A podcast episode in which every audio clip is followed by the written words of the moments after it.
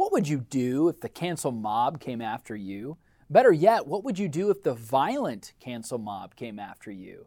Would you stand on biblical truth? Would you remain silent? Or would you do as some have made the practice and given in to the mob's demands by speaking their words back to them? As we fast approach yet another summer season, we are quickly reminded of the devastation that hit our country just last year during the infamous Summer of Love, one of the most devastating protest movements in American history that claimed the lives of dozens of people across the country, accounted for billions of dollars of property damage, and led to the permanent shutdown of thousands of businesses and millions of job losses. This is the work of the radical BLM movement funded by woke capitalism, which includes the Ford Foundation, hedge fund managers like Larry Fink, and Fortune 500 companies who have no principle or backbone. The BLM movement is an organization of radical Marxists that are not targeting violent oppressors and the strong among us. They are targeting the elderly, the women, and children who are most vulnerable and susceptible to violence. They want to destroy the traditional family, destroy the market economy, promote woke capital, and usher in an era of totalitarian Marxism in this country. But we've already heard this story. It's time to share the stories of those who have stood up to the violent cancel mob and have done so through the power of the cross and the gospel of the Lord Jesus Christ. This is the story of Juan Elias Riesco of Nini's Cafe in Chicago and what is possibly one of the most powerfully gripping tales to come from last summer, which is the subject of a new documentary called Paint the Wall Black. Juan Riesco joins the Standing for Freedom podcast starting now.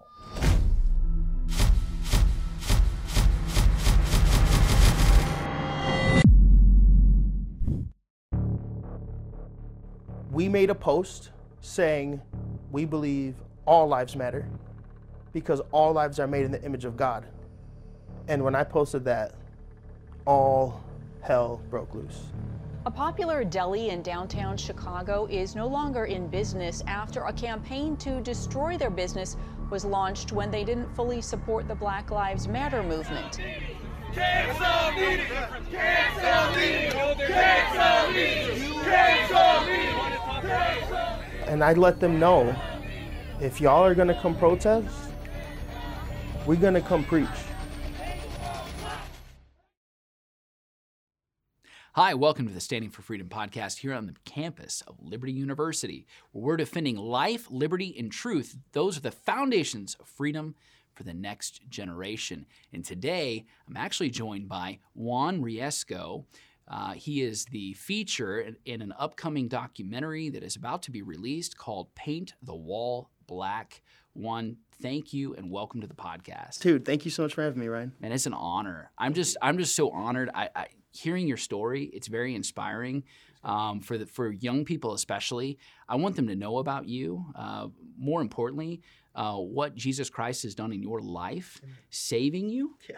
um, and then also uh, the story of your business in Chicago. Um, but first, before we do that, I got I, I got you got to tell us something. Sure. Getting here yes. was a little bit dramatic. Yes, okay, it was so, a bit shocking. Yeah.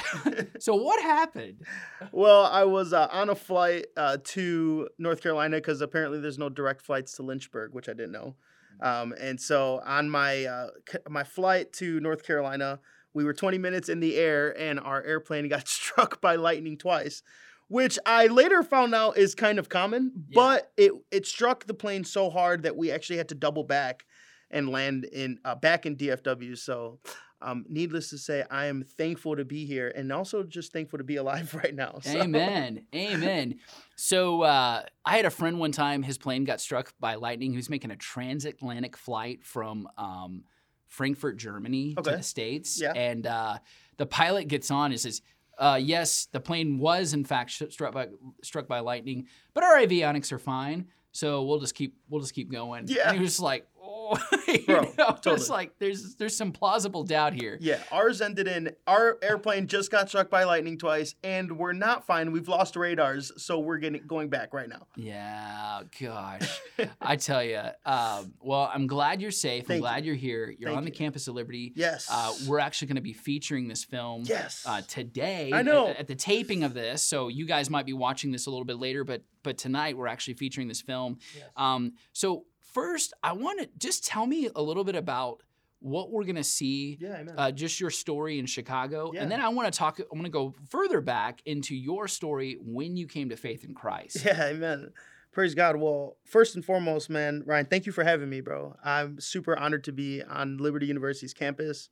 I'm hyped for the position that y'all take, uh, not just in freedom, um, like our social freedoms, but also the the freedom of loving Jesus in, in today's age. So thank you for taking a stand for the gospel, man. Honestly.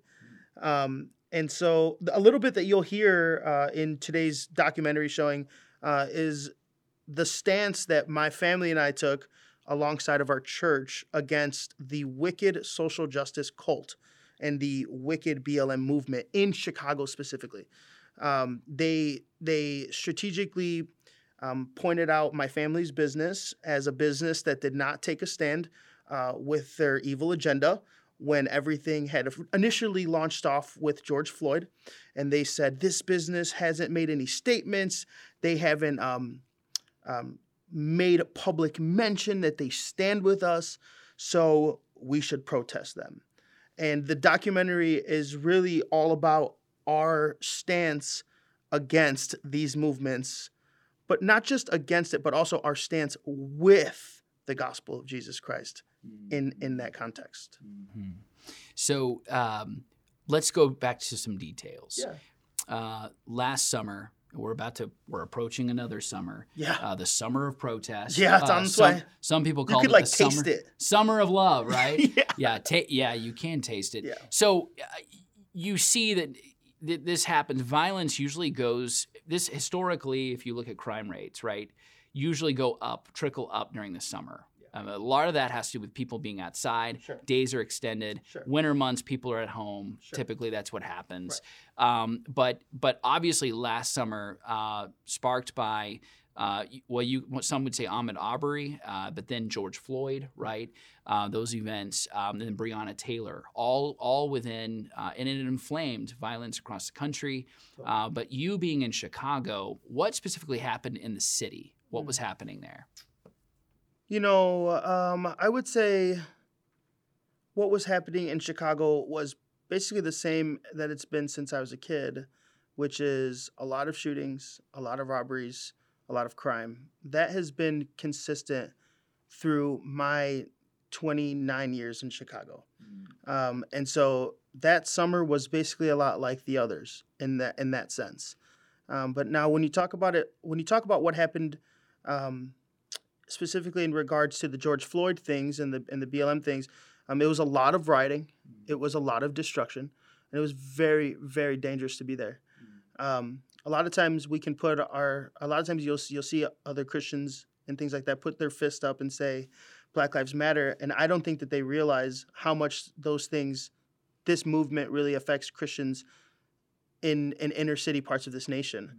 Um, I was driving home from a friend's house who I just dropped off. I think him and I went to dinner when everything was first kicking off in regards to the rioting. Um, and I, I, did, I had heard, but I didn't really, I hadn't really seen anything yet. But my friends were telling me like, man, there's, they're looting, they're, they're rioting, they're, it's crazy. Get home now. And I was like, man, that's nuts. Are you serious?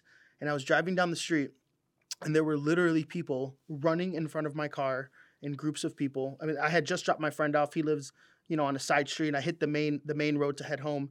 There's people running in front of my car. There's police cars flying, ambulances flying past me, groups of people breaking into buildings, uh, and and it looked like hell on earth.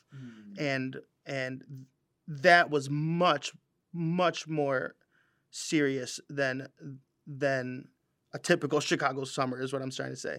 Um, so Chicago had already had its its unfortunately regular crime happening, and then this came and it was just really amplified. wow, wow. So then what happened with your business? So um, so my, my family and I, by the grace of God, ha- have been we had a lot of success in Chicago. Um, we had a partnership with Nike. We had a partnership with Adidas. Um, Apple has asked me to speak at their store. I, I gave an Apple presentation. Uh, an Apple presentation. Um, I got asked to do TED talks. All these things because my family's business was so successful. A lot of people wanted to get behind our story, and so because we had such a, a big following, by the grace of God, when, when we got asked to stand with this movement, BLM, well, they didn't really ask. They kind of said that we needed to stand with their movement, you know. Um, and when they when they had made these statements, we knew that because so many eyes were on us, that we would be accountable before them and before God for the position that we were about to take. Mm-hmm. And so I knew I knew that the gospel and the message of Christ comes before any other message or any other gospel mm-hmm. that, that we find on this earth. And so I wanted to make sure that before all these witnesses that I would take a stand for Christ. Mm-hmm. And so that's what we did we took a stand for Jesus when BLM was um, saying that we needed to take a stand with them, and and the result was they chose to riot and uh, riot our business essentially. You know, it's interesting. Juan, when you look out at um, pathways, pa- paths, or even postures, I should say, probably more more apt description, posturing.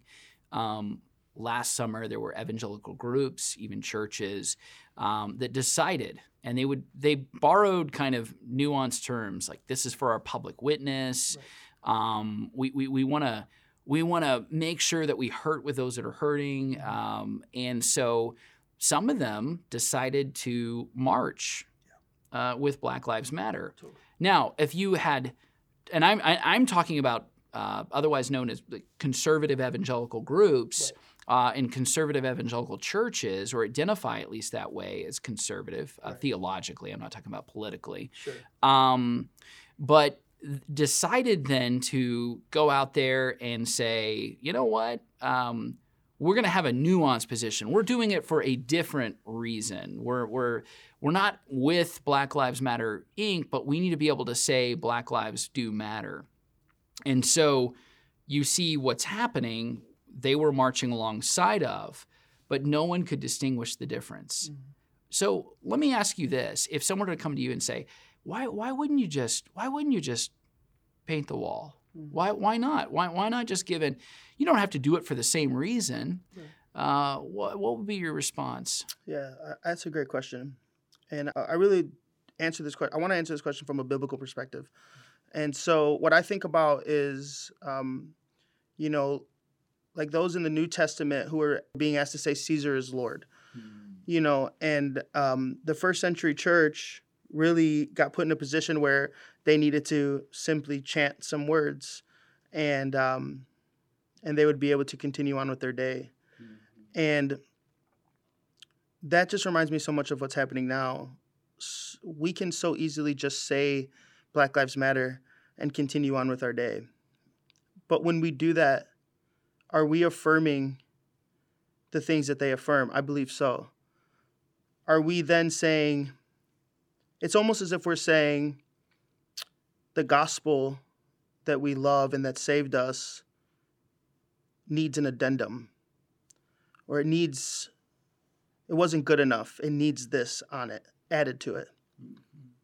And the way I think about it is like this Jesus already told us that we're supposed to love our neighbors.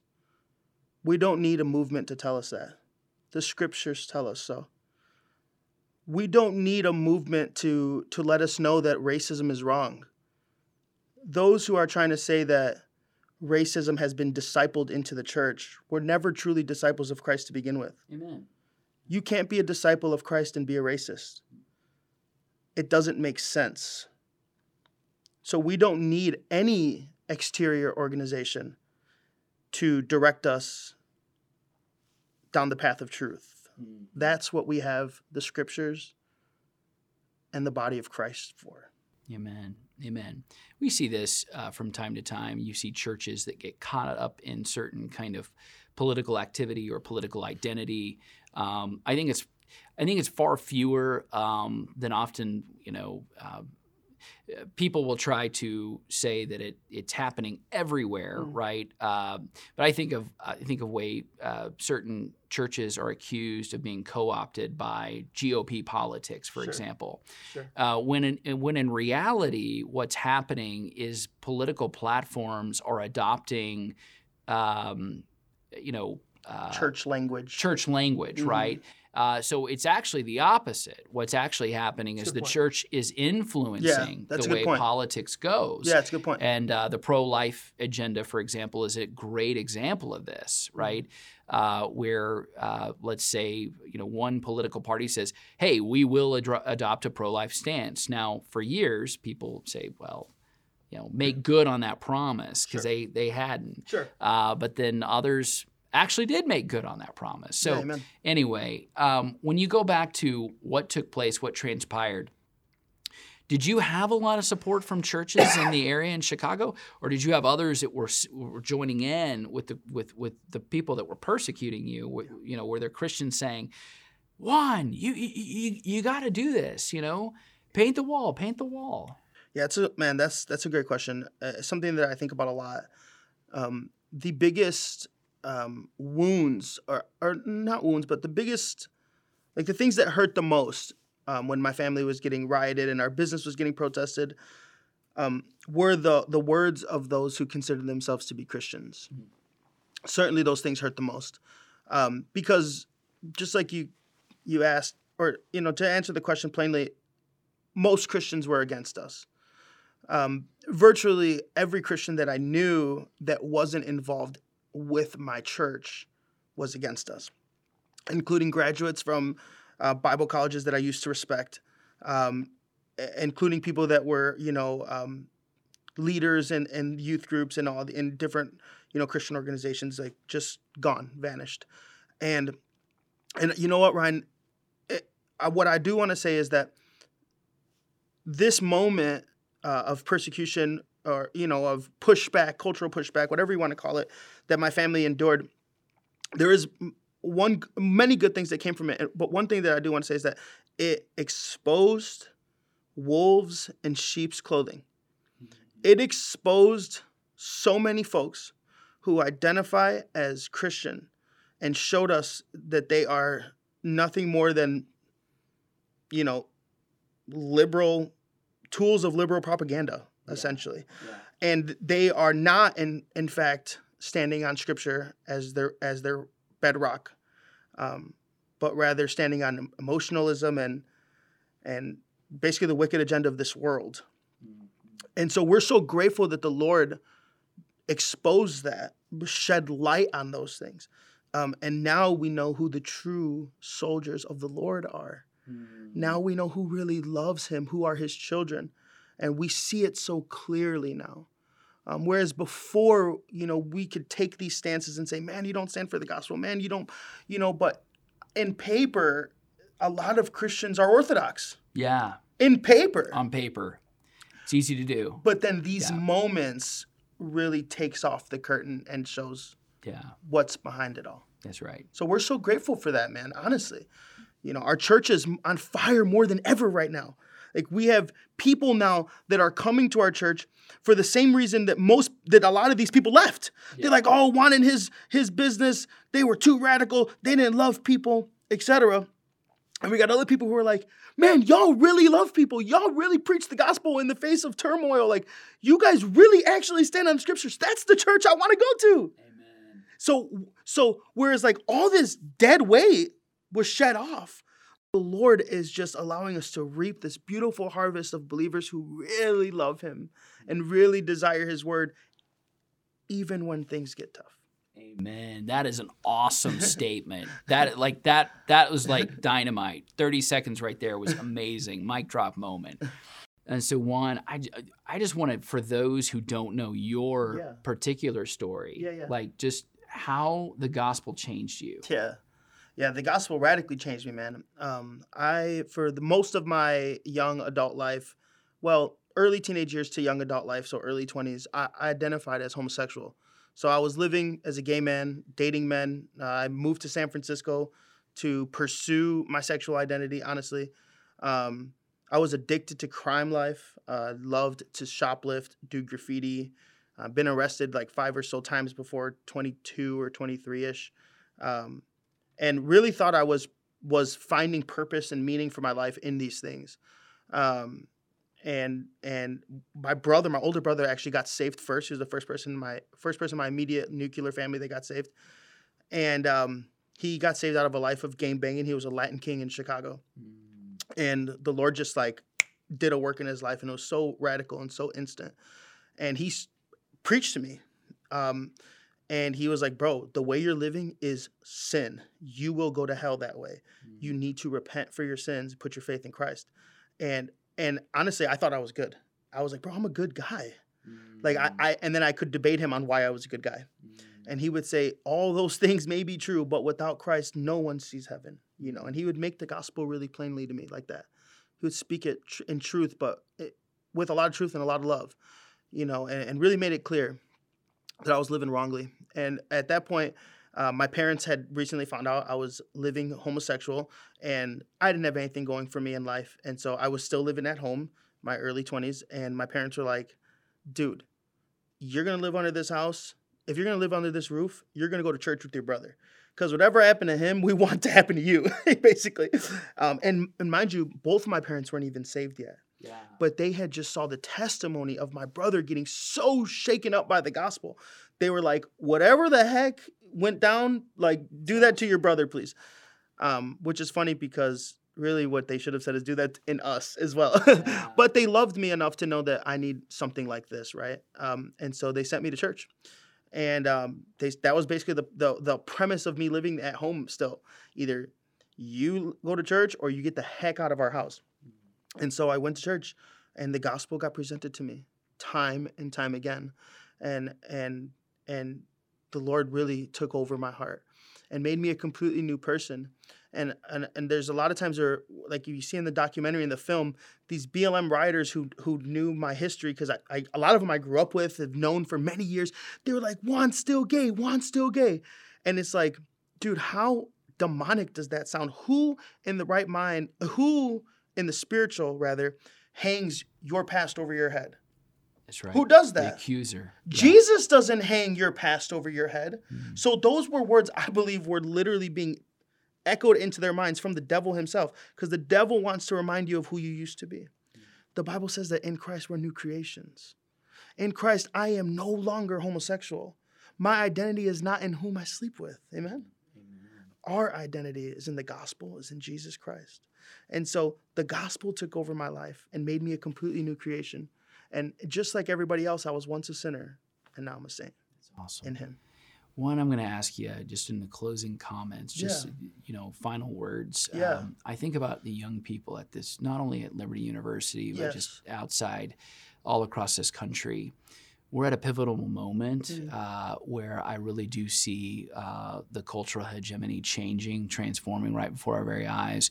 More importantly than that, the foundations of society have to be built on something solid. You know, you think about the wise man built his house upon the rock, right? right? Foolish man built his house upon the sand. Yeah. And in this this sort of transformational moment, you're seeing us uh, bereft, uh, you know, um, starved of the Word of God, starved yeah. of the preaching God's Word totally. and of the gospel. Um, what for a young Christian that might be out there, mm-hmm. or somebody who's got a lot of questions? Mm-hmm what what's an appeal you would make to them in this moment? It's a great question, man. I think about this a lot actually. And I think as believers we need to remember that circumstances change, right? First century church was dealing with Caesar. You know, uh, later on we were dealing with Roman Catholicism, uh, and, and, now our battle is abortion, LGB, etc. Circumstances change, is what I'm getting at but our mission remains the same. As Christians, our mission is so simple. Matthew 28, verses 18 to 20. Jesus says, Very truly I tell you, all authority has been given unto me. And now I tell you to go out and make disciples of all nations, teaching them to do what I have commanded you to do. I paraphrased horribly, but Matthew 28, verse 18 to 20 is our mission, the Great Commission. Our mission as Christians is to preach the gospel in love and in truth and to make disciples of all nations. We got to make sure that we don't get engulfed in secularized pro life movements in secularized um, conservatism.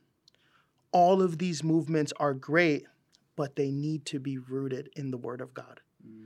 They need to have the bedrock, the strong bedrock, the solid foundation, which must be Jesus Christ and the gospel. Mm, amen. You know, somebody said it once, and, and I've, you know, bears repeating.